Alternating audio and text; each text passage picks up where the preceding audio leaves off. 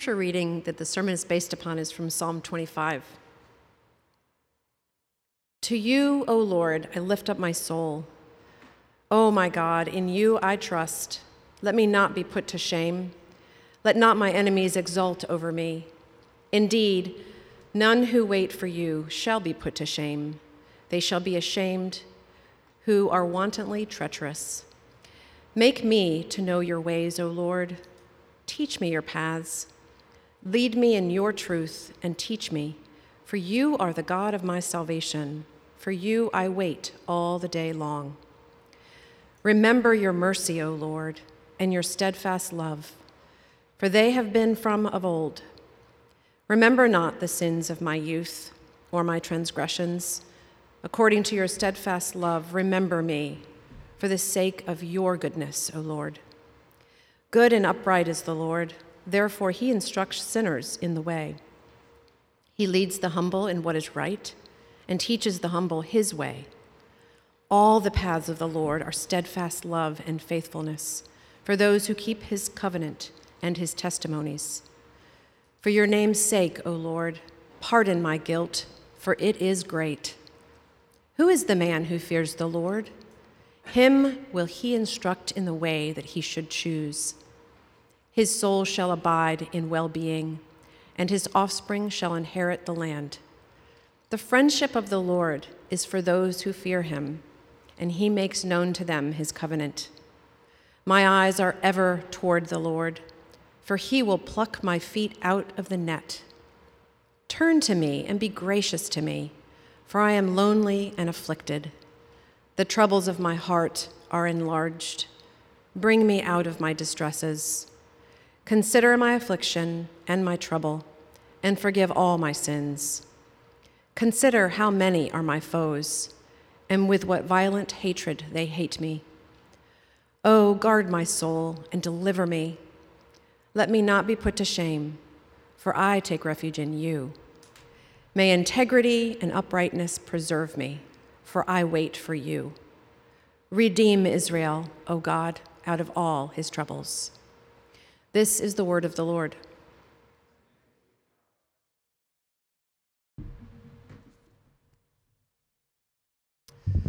Just take a moment and pray with me.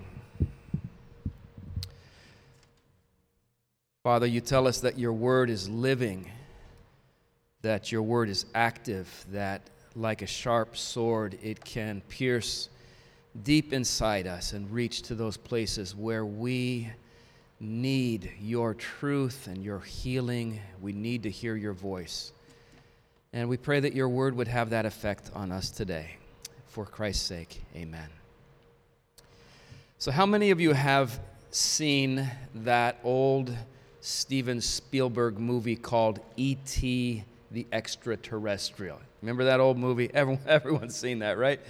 All right, so in the movie, um, a spaceship from another planet lands on the outskirts of a small town to do some kind of exploration. They are discovered by people and surprised. And so the spaceship, remember, it takes off quickly and zooms back into outer space.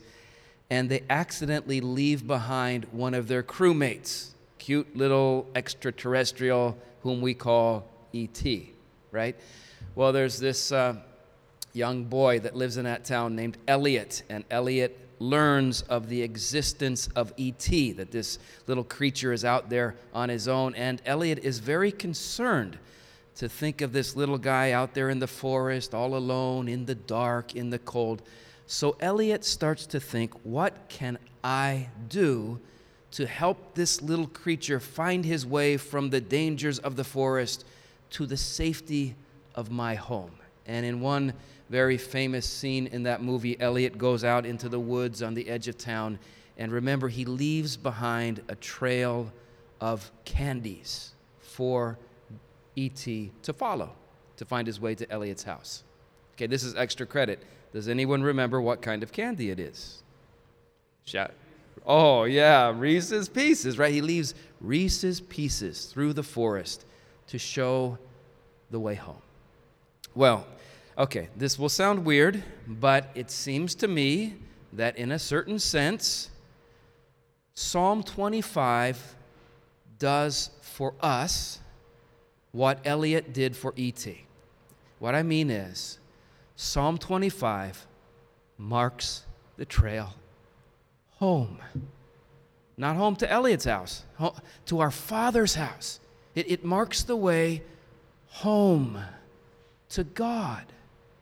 Now, it's, it's not uncommon for people to, to uh, feel distant from the Lord. All right, some, some people, if they're honest, would say they, they don't know if they've ever in their life had a meaningful connection with God. They just, this is just foreign to them. Uh, other people will say, yet yeah, that they've known the Lord, they do know the Lord, they've known Him for years. But something has happened and they feel like they've drifted. You ever feel like that? They feel like they're just distant from Him. For either, when we're in a situation like this, listen, Psalm 25 is a great psalm. psalm. Psalm 25 just kind of walks us through the paces and marks the path to find our way back to just restored communion with God, kind of a spiritual renewal. Now, Psalm 25 is an acrostic psalm. There are a number of acrostic psalms in, or, or poems that you'll find in, in the Old Testament. An acrostic psalm is a psalm that is arranged alphabetically. All right, so um, with Psalm 25, um, there are a couple of variations, but for the most part, each, um, each line of Psalm 25 begins with a successive letter of the Hebrew alphabet. So if this had been written in English, it would go like this the first line would start with A, the second line would start with B, the third line start with C, and, and, and so forth. That's, it's an acrostic psalm, it's arranged alphabetically. And um, Scholars not exactly sure why sometimes the ancient Hebrews would write poetry this way. Certainly, they de- there was a delight that they took in, in the artistry of this. It takes a, a lot of skill to compose a poem that way. But they also think that certain poems were written this way specifically to make them very easy to memorize. You kind of think how it might be easy to memorize. Line A says this, line B says this, line C says they in other words, there were certain poems they just they kind of wanted everyone to know by heart. And when you look at Psalm 25, you can understand why you would want people to know this by heart. Why? Because we're all going to find ourselves we're all going to find ourselves like E.T. in the forest, right? We're all going to find ourselves kind of drifted and far. And when that happens, we need to know the way, we need to know the path back. Now, um, acrostic psalms are notoriously difficult to outline. They don't generally fall kind of a, follow like a logical structure. They, they tend to repeat themselves again and again and again. You can see that in this psalm. They're just certain, certain ideas that are just repeated a, B, C, A, B, C, A, B, C, almost like footsteps down a path. But these, these ideas, it doesn't even matter which order you start in, these ideas show us the steps to take to seek spiritual renewal. Well, what are these steps? Well, one of these steps is openness. If you, if you feel far from God today and you desire a, a spiritual renewal in your life, listen, you need to open up and be honest with God about things that are going on in your life. You just need to be open. You see that in verse 1. Verse 1, the psalmist begins this way To you, O Lord, I lift up my soul. I'm not going to hold anything back. I'm not going to hide anything. I'm just going to lay my soul before you, lift it up and show you what's going on. You, you could translate that verse, Lord, I turn to you. I've been kind of ignoring you. I've been turned somewhere else, but I'm not gonna, I'm not gonna do anything that anymore. I'm not gonna hide. I'm coming to you. So, so it, the, whole idea of this psalm is just, God, I am pouring out my heart to you. I am gonna tell you what's going on. Now, you'll notice in, in, in the psalm, the psalmist, one thing that he's very open about, he is open with God about his sin. Did you notice that? Several times in the psalm, he mentions his sin. Beginning of verse 7 Remember not the sins of my youth, or my transgressions. Verse 11 For your name's sake, O Lord, pardon my guilt, for it is great. And uh, end of verse 18 Forgive all my sins. So it's, it's almost as if he, he's saying to the Lord, He's like saying, Lord, if, if I'm going to find my way back to a close relationship with you, um, there are some things I need to tell you. There's just some things that I need to, to tell you about me. I, I saw, I saw an article online the other day with a very unusual um, title. The article, the title was Doctors Reveal the Strangest Things That Patients Tried to Keep Hidden. And you can just kind of imagine the things that patients didn't really want to tell their doctors. And the whole idea was if you go to the doctor and you have a stomach ache, uh, yeah, it might be embarrassing to admit this, but if you swallowed a crayon, all right, you need to tell the doctor that. You just like don't tell her, don't hold back. You have to tell the doctor what's going on if, if she's gonna heal you, right? And guys, listen, it's the same way with our sin. You can't hold it in, you can't hide it. Proverbs 28, verse 13 says, Whoever conceals their sin does not prosper, but the one who confesses and renounces their sin finds mercy. You need to, we need to just be honest and tell God these things. Now, what, what does it mean to confess our sin? Confession is not plea bargaining with God for a lesser charge, all right? Con, confess, confession is not emotional groveling, putting yourself through some kind of mental contortions. Like if I, if I make myself feel miserable enough, maybe God will have pity on me. That's not confession. Confession, it, it's not a form of um, psychological catharsis. You know, I'll just feel better if I get this off my chest. That's not confession. So, what is, what is it? What is confession? Well, one Christian author named Jim, Jim Elliff, he said this Confession means to agree with God, to agree with God on His assessment of our actions and thoughts, and to name our sin to God, to name it to Him. I, I wonder if there's anything in, in your life, your thoughts, your words, your actions, that you just need to name to God today. You just need to be very specific and tell Him. So that's one thing we notice in the psalm. The psalmist, he's very open about his sin, but that's not it. That's not all of it. He's, he's also open about his troubles his sorrow. You see that repeated through Psalm 25. Verse 2, he talks about enemies. Enemies, he says, who want to exult over him. He talks about those enemies again in verse 19. He says, with violent hatred, they hate me. Verse 15, he says that he feels like his feet are caught in a net. Isn't that an interesting metaphor? I wonder what, what, what kind of circumstances do you think would have to be going on in someone's life where they would just say, I, I feel like I'm, like I'm trapped, like I'm caught in a net? Verse 16, he says, Lord, turn to me and be gracious to me, for I am lonely and afflicted. The word, the word that's translated afflicted there is a Hebrew word that means poor, needy, weak depressed. He says, God, I just feel weak and lonely and depressed right now. Verse 17, he says, The troubles of my heart are enlarged. Bring me out of my distresses. Charles Spurgeon, a, a, preacher from the 1800s, just thinking about that phrase, the troubles of my heart are enlarged. This is what he wrote. He said, When trouble penetrates the heart, it is trouble indeed. The psalmist's heart was swollen with grief, like a, like a lake overflowing with water from enormous floods. Have you, ever felt that way? Like I'm just, just overflowing with sorrow. Can't even hold it in anymore. If, if you've ever felt that way, or if you feel that way today, let me ask you something. Guys, isn't it wonderful to know that God cares about that? Isn't it? That He wants to hear about your sorrows. He's never tired. It's like, oh, you again? Haven't you already told me this? He's never like that. Um, 1 Peter 5, verse 7 says this. I, I love this verse. Cast all your cares upon Him because He cares for you. Do you have any cares today that you just need to cast them on the Lord? He wants you to do that. So the first step, if you're um, if you're feeling distant from God, how do I find my way back to a close relationship with Him? The first the first step, or one of the steps, is openness. Just be open about your sin, open about your sorrow. Don't hide it anymore.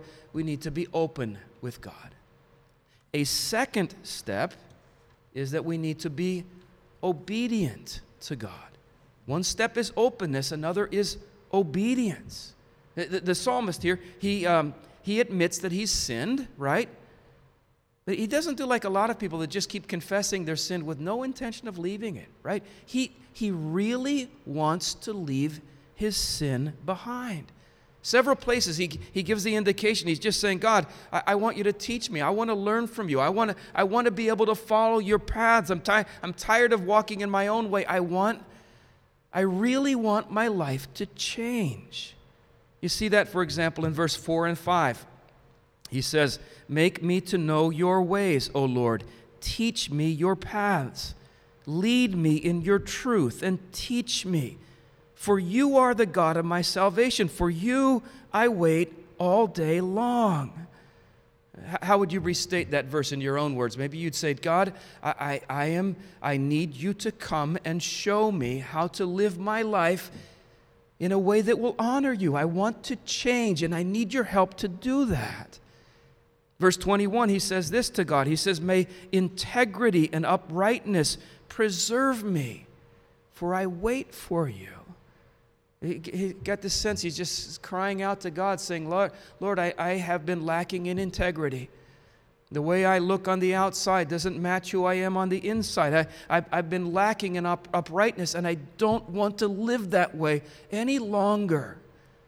I want to change. I, I, I want to obey you. Now, guys, I, I hope you understand this that obedience, obedience to God, is absolutely essential for anyone who is seeking spiritual renewal from Him. I mean, this, this is not an option. On, ongoing, willful disobedience in the life of a Christian will absolutely deaden any sense of communion with the Lord. It, it, it, will just, it will destroy any sense of closeness to God. Now, there are times when Christians will not feel God's closeness to them, and the, and the cause is not sin, all right? Maybe they're just weary, maybe they're tired. We go through times like that. But when we sin and we continue in sin, you can be sure that we will not feel God close to us. I've heard it explained this way if, if, you, if you truly are a Christian, and I, by that I mean you have been made new by the Holy Spirit, you are trusting in Christ as your, as your Savior, if, if, if that describes you, the Bible says that you have been given union with Christ. In God's eyes, you are one with Christ now. You've been given union, and that union with Christ is eternal. And so if you fall into sin, that your union with Christ is never taken away. But if you fall into sin and you continue in sin, maybe um, you just refuse to break off some bad habit, destructive habit in your life. You just, I'm not, I'm not going to give that up. You, you refuse to end some wrong relationship that you're, you're caught up in. No, I'm not, I'm not going to go there. You refuse to live a generous life to help the poor. You refuse to pay back a debt that you owe. You refuse to make restitution for a wrong. You refuse to forgive someone who has repented and asked you to forgive them. You just, I'm not going to forgive her. I'm not going to do it. See, listen, if, if you, as a Christian, if you fall into sin and you just continue in that sin, even though your union with Christ will not be taken from you, oh, your communion with Christ, your sense of his closeness, it will evaporate. I mean, most Christians have experienced that. You just feel like he's, he's not close to you anymore. And so, because of this, obedience to him is an essential step to spiritual renewal. Now, I can imagine someone might say, I, I can't. I cannot obey. It's just, it's too hard. Now, listen, if you are. If you are a Christian, okay, you can't obey perfectly. You can't obey without struggle and effort. You cannot obey in your own strength. I mean, we would all agree with that, right? But if you're a Christian, you know what the Bible says? It says that the Holy Spirit of God dwells within you. All of the power of the Holy Spirit is within you. Romans chapter 6 says that you are no longer a slave to sin. The devil would tell you, oh, you're a slave, you don't have a choice. But God would say, no, you're not. You're free. Romans 6 says that you have died to sin. You are alive in Christ. Therefore, isn't this wonderful news? You can obey the Lord. One, one author who's really helped me a lot with his books is Jerry Bridges. Jerry Bridges wrote this Now that we are, in fact, dead to sin, dead to its rule, dead to its reign, we are to count on that as being true. We, we are to keep before us the fact that we are no longer slaves. We can now stand up and say, we can now stand up to sin and say no to it. Through Christ, God has delivered us from sin's reign so that we can now resist sin, but the responsibility for resisting is ours. So, what are the steps? What is to follow this path to renewal?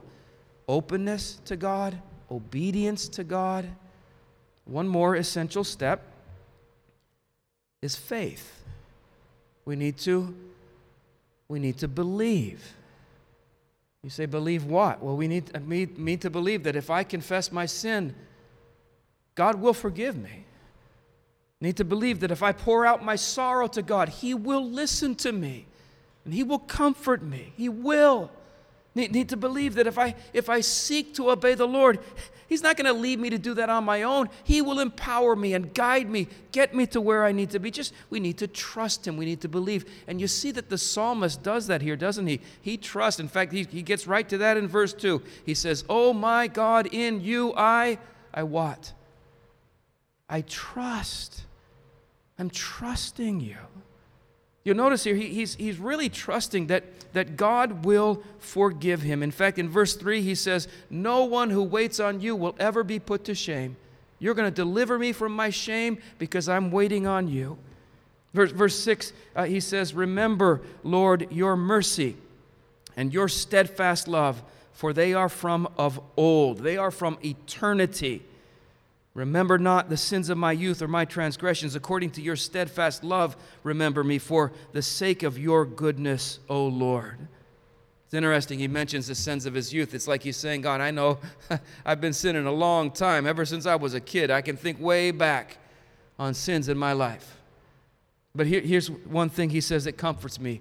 He says, Long before I ever started sinning, your mercy, your loving kindness was always there. It was always there. He says, Your mercy, your steadfast love are from of old, from eternity.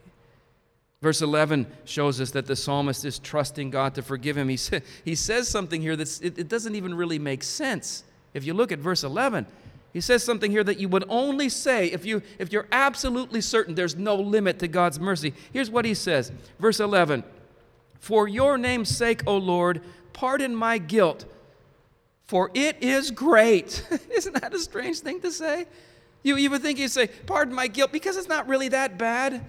Pardon my guilt because it was just a few little sins. He's saying, No, God, my sins are crazy big. There, you can't imagine how much I've sinned. So forgive me. Isn't that strange? Why would you say that? It's kind of like, let's imagine, okay, I commit a crime, I'm arrested, I, am put on trial, the jury finds me guilty. I stand before the judge for sentencing. The judge says, Before I sentence you, do you have anything to say to the court, Mr. Ellis? And I say, Yes, Your Honor, I do. Your Honor, I think you should just dismiss all these charges against me because my crime was a very, very serious one, right? It doesn't make sense. The only kind of person who would say, Forgive my guilt because it is great, is a person who is absolutely convinced that the mercies of our God know no bounds. That God is, as great as our sin might be, God is able to forgive us. listen, do you know that that's true for us in Jesus Christ? Do you know that? Do you, do, do you know that if you come to God trusting in Christ because of what Jesus did on the cross in your behalf, hear me, God will forgive and forget any and every sin you confess to Him. Isn't that wonderful? I, I heard a, a, a, story, I don't think it, it's true, I don't know if it is, but a story of there was this Christian woman who claimed that she had the ability to hear messages directly from God. And there was this old bishop who didn't believe that she had that gift. And so, this bishop, to test her, he said to that woman, Listen, if you think you can hear from God directly, then the next time you're talking with God, you ask God what the sin was that I committed my second year in seminary. The next day, he ran into the woman, and the, and the bishop said to her, Have you been talking with God lately? And she said, Yes, I was talking with him this morning. And the bishop said, Well, did you ask him what the sin was that I committed my second year in seminary? She said, Yes, I asked him. The bishop said, What did he tell you? She said, He told me he doesn't remember. He doesn't remember, Bishop. You are forgiven. Now, listen, we don't need someone with a direct hotline to God to tell us that, guys. Right? The Word of God tells us that clearly, doesn't it?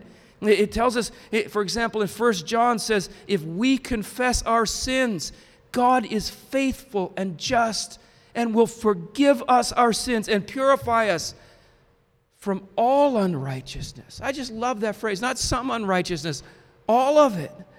John goes on to write, My dear children, I write this to you so that you will not sin. But if anybody does sin, we have an advocate with the Father, Jesus Christ, the righteous one. He is the atoning sacrifice for our sins, and not only for ours, but also for the sins of the whole world. So if you want, listen, if you want renewal from God today, you just need to believe this. I'm, I'm telling you, you just need to believe.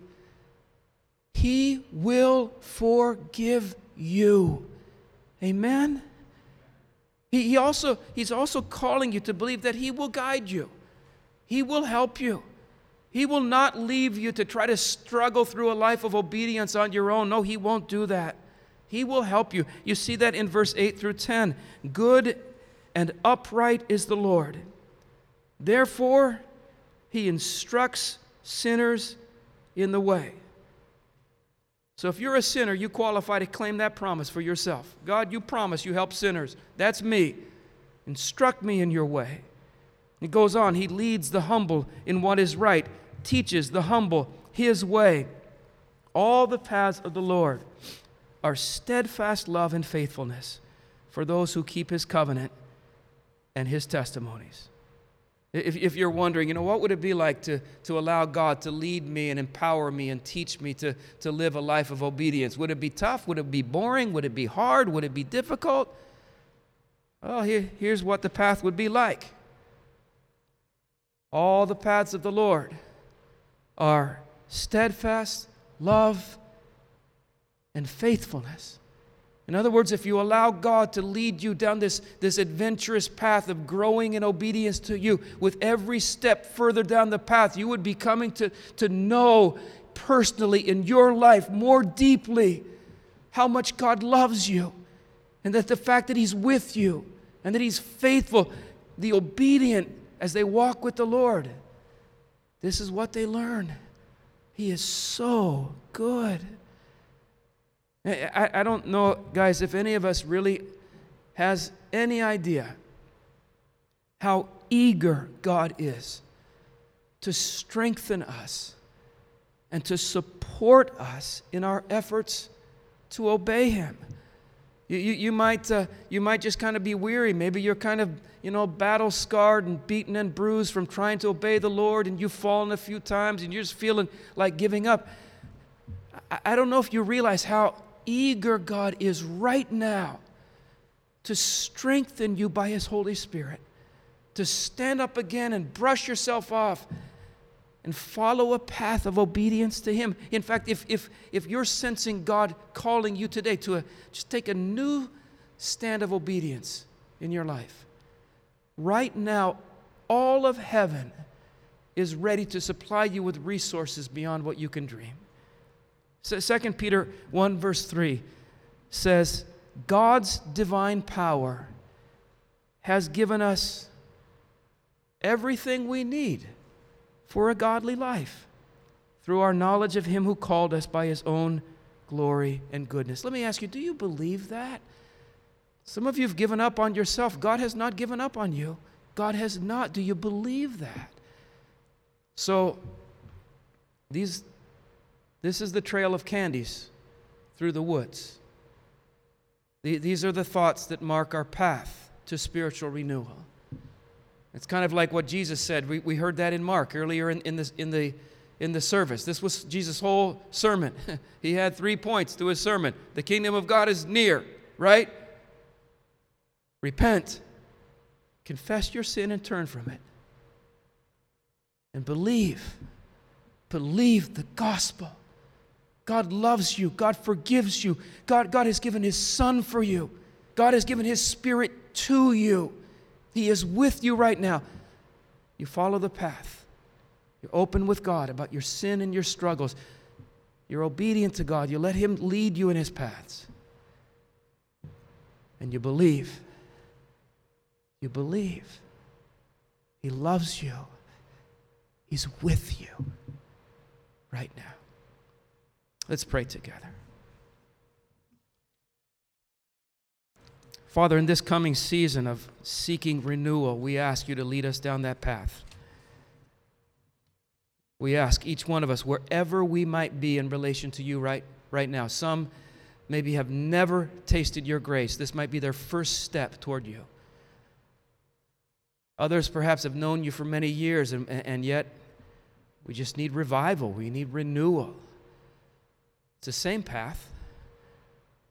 Lead, lead us Lead us down it to your home, to your arms, to your presence, to a place of renewal and restoration with you. We trust that you love us. We trust that you desire this for us. And so, in faith, we take the first step. In Christ's name, amen.